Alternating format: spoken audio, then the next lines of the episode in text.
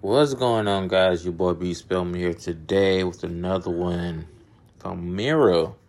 It said, I'm divorcing my wife over her OnlyFans account. I can't stand the shame. A husband has said he is leaving his wife after she started an OnlyFans account, stating he is uncomfortable with her decision, says their 11 year old daughter is being bullied. Wow.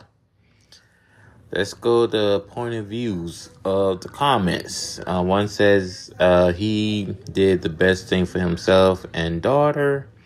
Uh, speaking from the early similar experience when I was a little girl, my dad saved me from this type of trauma. My dad uh, will always be in my eye, my protect, my hero said Barb. He just saved his daughter. Morals from a woman. One says if a husband isn't the only one that can admire his wife's body, then he shouldn't be a husband anymore. Um,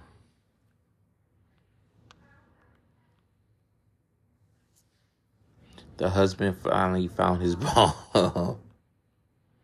There's no more. Another one says um, there are more than enough reason to do so he isn't wrong. We uh when you are single on OnlyFans is fine. When you are with someone, they become your OnlyFans. Exactly. That's my opinion right there, guys. If he isn't wrong, he isn't wrong. When you are single, uh, and OnlyFans account is fine. When you are with someone, they become your OnlyFans. If money is tight, of a joint OnlyFans account is acceptable. It adds stress to your union because you don't invite people into your relationship on the level. Leave her find better. Leave her find better. uh, yeah. From this user, that in a nutshell.